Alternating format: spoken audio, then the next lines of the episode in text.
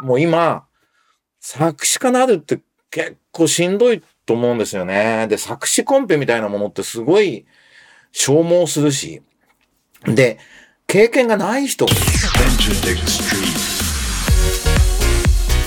エンターテックストリート。音楽プロデューサー。エンターテックエヴァンジェリストの山口のりかずです。このポッドキャストは、ラジオトークアプリから、Spotify、Apple Music などにも配信しています。今あなたがお聞きになっているサービスでブックマークをぜひお願いします。えー、今とこれからのエンターテインメントテクノロジーのホットトピックスについて一緒に考えていくこのプログラム。ついに2021年最後の配信になりました。えー、短い時間ですが、どうぞお付き合いください。ということで今年も本当残り少なくなりましたね。皆さんは思い残すことはないですか？僕大体12月の初旬ぐらいになると、今年だけ12月もう一回やることにみんなでしないとか、ちょっとあと1ヶ月欲しいんだけどとかよく冗談で言うようなことが多いんですけど、うん、今年はありがたいことに、まあやることは結構やれてるなという感覚があります。ただ年末に結構まだこの後最終週に重要なミーティングが結構残っていて、なんか仕事納め感はまだないのですが、えー、皆様いかがでしょうかということで、まあ、年末なんで、2021年振り返りをどんな風にやろうかなと思って、ちょっとずっと一週間考えてたんですけど、なんか、あの、ノートというね、ブログサービス僕、すごく愛用しているんですが、ノートが記録出してくれてた、12月20日までで、僕は204本書いたそうです。まあまあ頑張りましたね。で、2909のスキと、19万のページビュー。で、フォロワーが450人増えたという、なんか、通知表みたいなのをアップしてくれて。そっか、じゃあ、今年のページビュー、自分の書いたノートのベスト10っていうのを振り返りながら今年の振り返りってことにさせてもらおうかなと思いますので、えー、2021年山口のりかず、振り返らせてください。第10位。これは2020年の8月14日に書いてるんで、もう、ちょっとロングセラー感があるんですけど、タイトルは、これから作詞家になりたい人にっていうんで、多分まあ、SEO でね、検索で多分作詞家みたいなことで来る人が多いのかなというふうに、えー、思います。興味のある人はぜひ読んでください。もう今、作詞家なるって結構しんどいと思うんですよね。で、作詞コンペみたいなものってすごい消耗するし、で、経験がない人がどうやってスキルアップすればいいんだろうっていうのは難しいと思いますよっていう。あの、一応僕あの、小玉沙織っていうね、今、かなり大御所になっている作詞家、僕の事務所でシンガーソングライターとしてデビューして、そのままアーティストとしては残念ながらちょっと僕らも力不足で、えー、売れなかったんですけど、作詞家として成功するっていうのを、まあずっと横で見ていたと。多少お手伝いしたっていうのがあるんで、まあその様子だったりをしながら、作詞家これからなるんだったら、もう、コーライティングに参加するのがいいよと。で、メロディーぐらい書けるでしょう。書こうとした方がいいよっていうような、そんなことを書いているものです。えー、興味のある方はぜひ読んでみてください。第9位。これは11月19日に書いたものなんですけど、まだメジャーデビューしたいアーティストへ、録音専属実演化契約というガイドクっていうタイトルで、これはね、もう2年ぐらい前から、そのもうメジャーデビューっていうものが世の中で語られてたり、そのアマチュアインディーズのミュージシャンが、まあ誤解してるなと。で、日本のレコード会社も契約書のテンプレをデジタル時代にアップデートしてないっていう情報が入ってくるんで、まあ、ともかく安易に録音専属実演化契約結ぶの、本当危ないよってことを語りたいなと思ったんで、結構踏み込んで書いてしまいました。まあね、レコード会社の経営者の方、仲いい方もいらっしゃるんで、ちょっと会った時に怒られるかなと思って、ちょっと年末年始ドキドキしてるんですが、えー、今の音楽ビジネスの状況がよくわかるもんだと思うので、よければ読んでみてください。第8位。これは7月25日に書いた、小山田圭吾五輪開会式楽曲制作辞任に際しての試験。それでも音楽は素晴らしいと言いたいということですごくね、嫌なニュースだったなと思うんですけど、そういえばオリンピックでしたね、今年っていうね、ことで、そんなことを思い出すんですけど、まあ、ともかく、ロッキーオンジャパンが最悪なんですよ。で、何にも未だにちゃんと謝らないし、説明もしない。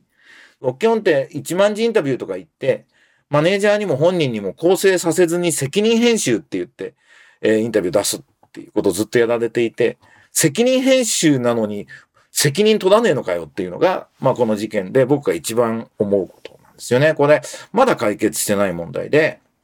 来年ね、夏フェスやるとして、そこにね、小山田圭吾ヘッドライナーにして、その時にちゃんと見解も述べるみたいなことをやったら、まあ、いいなと。てか、やるべきだなと思っていて。まあ、ジャーナリスムという意味でも、イベンターとしても、もう話にならない問題外の外だなと僕は未だに怒っております。えーどういうことかという思う人は読んでみてください。えー第7位。これ1月22日なんですけど、僕あの、新時代ミュージックビジネス最終講義っていう、2015年9月に音楽ビジネスのことを書いた、まあ多分僕の代表作っていうことになると思うんですけど、その本を5年ぶり、6年ぶりに見直して、えー全部コピペして、あの、パートごとに。で、それについて、6年経ってどうなったっていうのを書くっていうのをずっとやってたんですよ。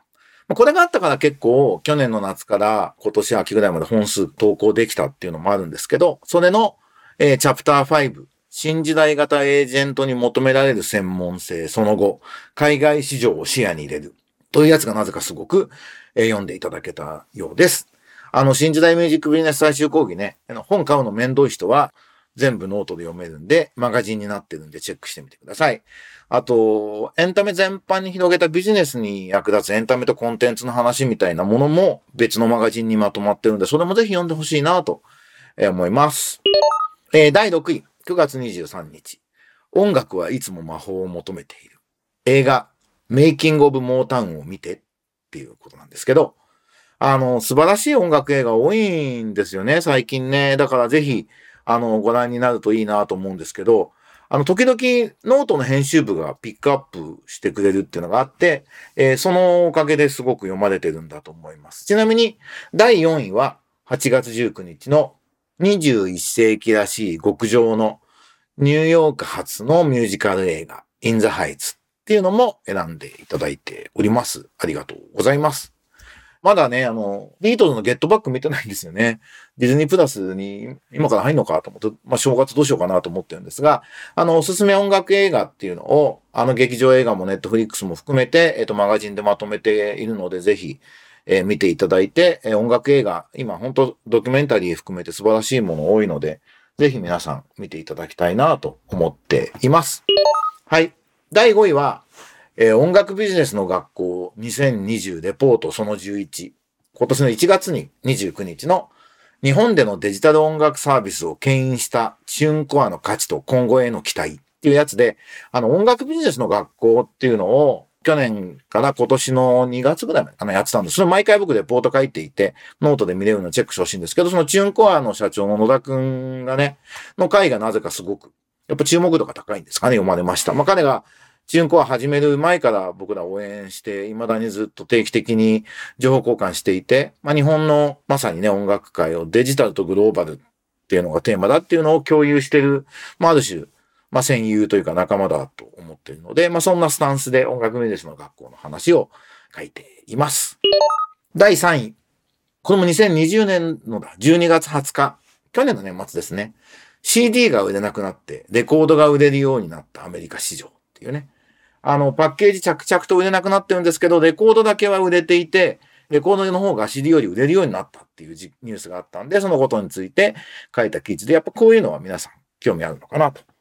思います。やっぱりコレクションしたい人は、音楽の中心がストリーミングサービス、サブスクになっても、コレクションしたい人っていうのは、まあいるんですよねっていうことがわかるものだと思います。第2位、これは3月16日で、Spotify がイギリスで料金値上げのテスト中。日本の料金が安すぎ問題はこれからなんとかしないとねっていう。あの、そうなんですよ。日本って980円じゃないですか、サブスクが。これって、グローバルの基準というか、Spotify とユニバーサルが最初に決めた基準で言うと、その国の e アルバム、ダウンロードの配信のアルバムの値段を1ヶ月分にするっていうルールで、ルールというか、やってたんで、日本は本当は、Spotify 最初1800円でやるって言ってたんですよね。それをなんと日本のレコード会社のが下げさせるっていう愚かなことをやって、そのせいで日本のデジタル市場が、ね、だってそれは、これね、1000円が1500円だったら単純にそれだけで5割、同じユーザー数で5割増しなわけじゃないですか。いや、1800円でやったらね、よかったのにと思って、これ今から上げなくちゃいけないと僕は思ってるんですけど、まあそんなことを、そのイギリスが値上げしてる、他の国が値上げに入ったってことで、えーそんなことを書いているものです。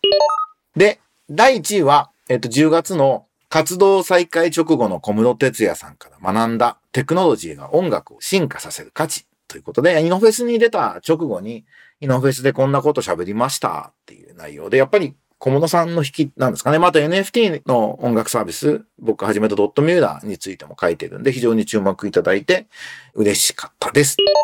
ということで、来年もノートを書き、ポッドキャストをやり、えー、オウンドメディア頑張ってやっていこうと思いますので、エンターテックエヴァンジェリスト山口のりかずよろしくお願いいたします。えー、来年は、えー、お正月お休みして1月10日配信開始にしようかなと思ってます。毎週一応月曜日の夕方ぐらいに配信っていうのを目指して、えっ、と、ディレクターの方とお話をしているので、そんな形でチェックしていただけるとありがたいです。えー、来年はぜひ、いい年にしたいですね。まあ、年末年始はまあ遊遊びに行く人もいるのかな。海外行けないんで僕は東京で静かに、えー、読書と多分ネットフリの年末年始になると思いますが、飲みすぎないように気をつけようと思ってます。えー、皆様も良いお年をお迎えください。えー、山口のりかずのエンターテックストリート。ではまた来年お会いしましょう。バイバイ。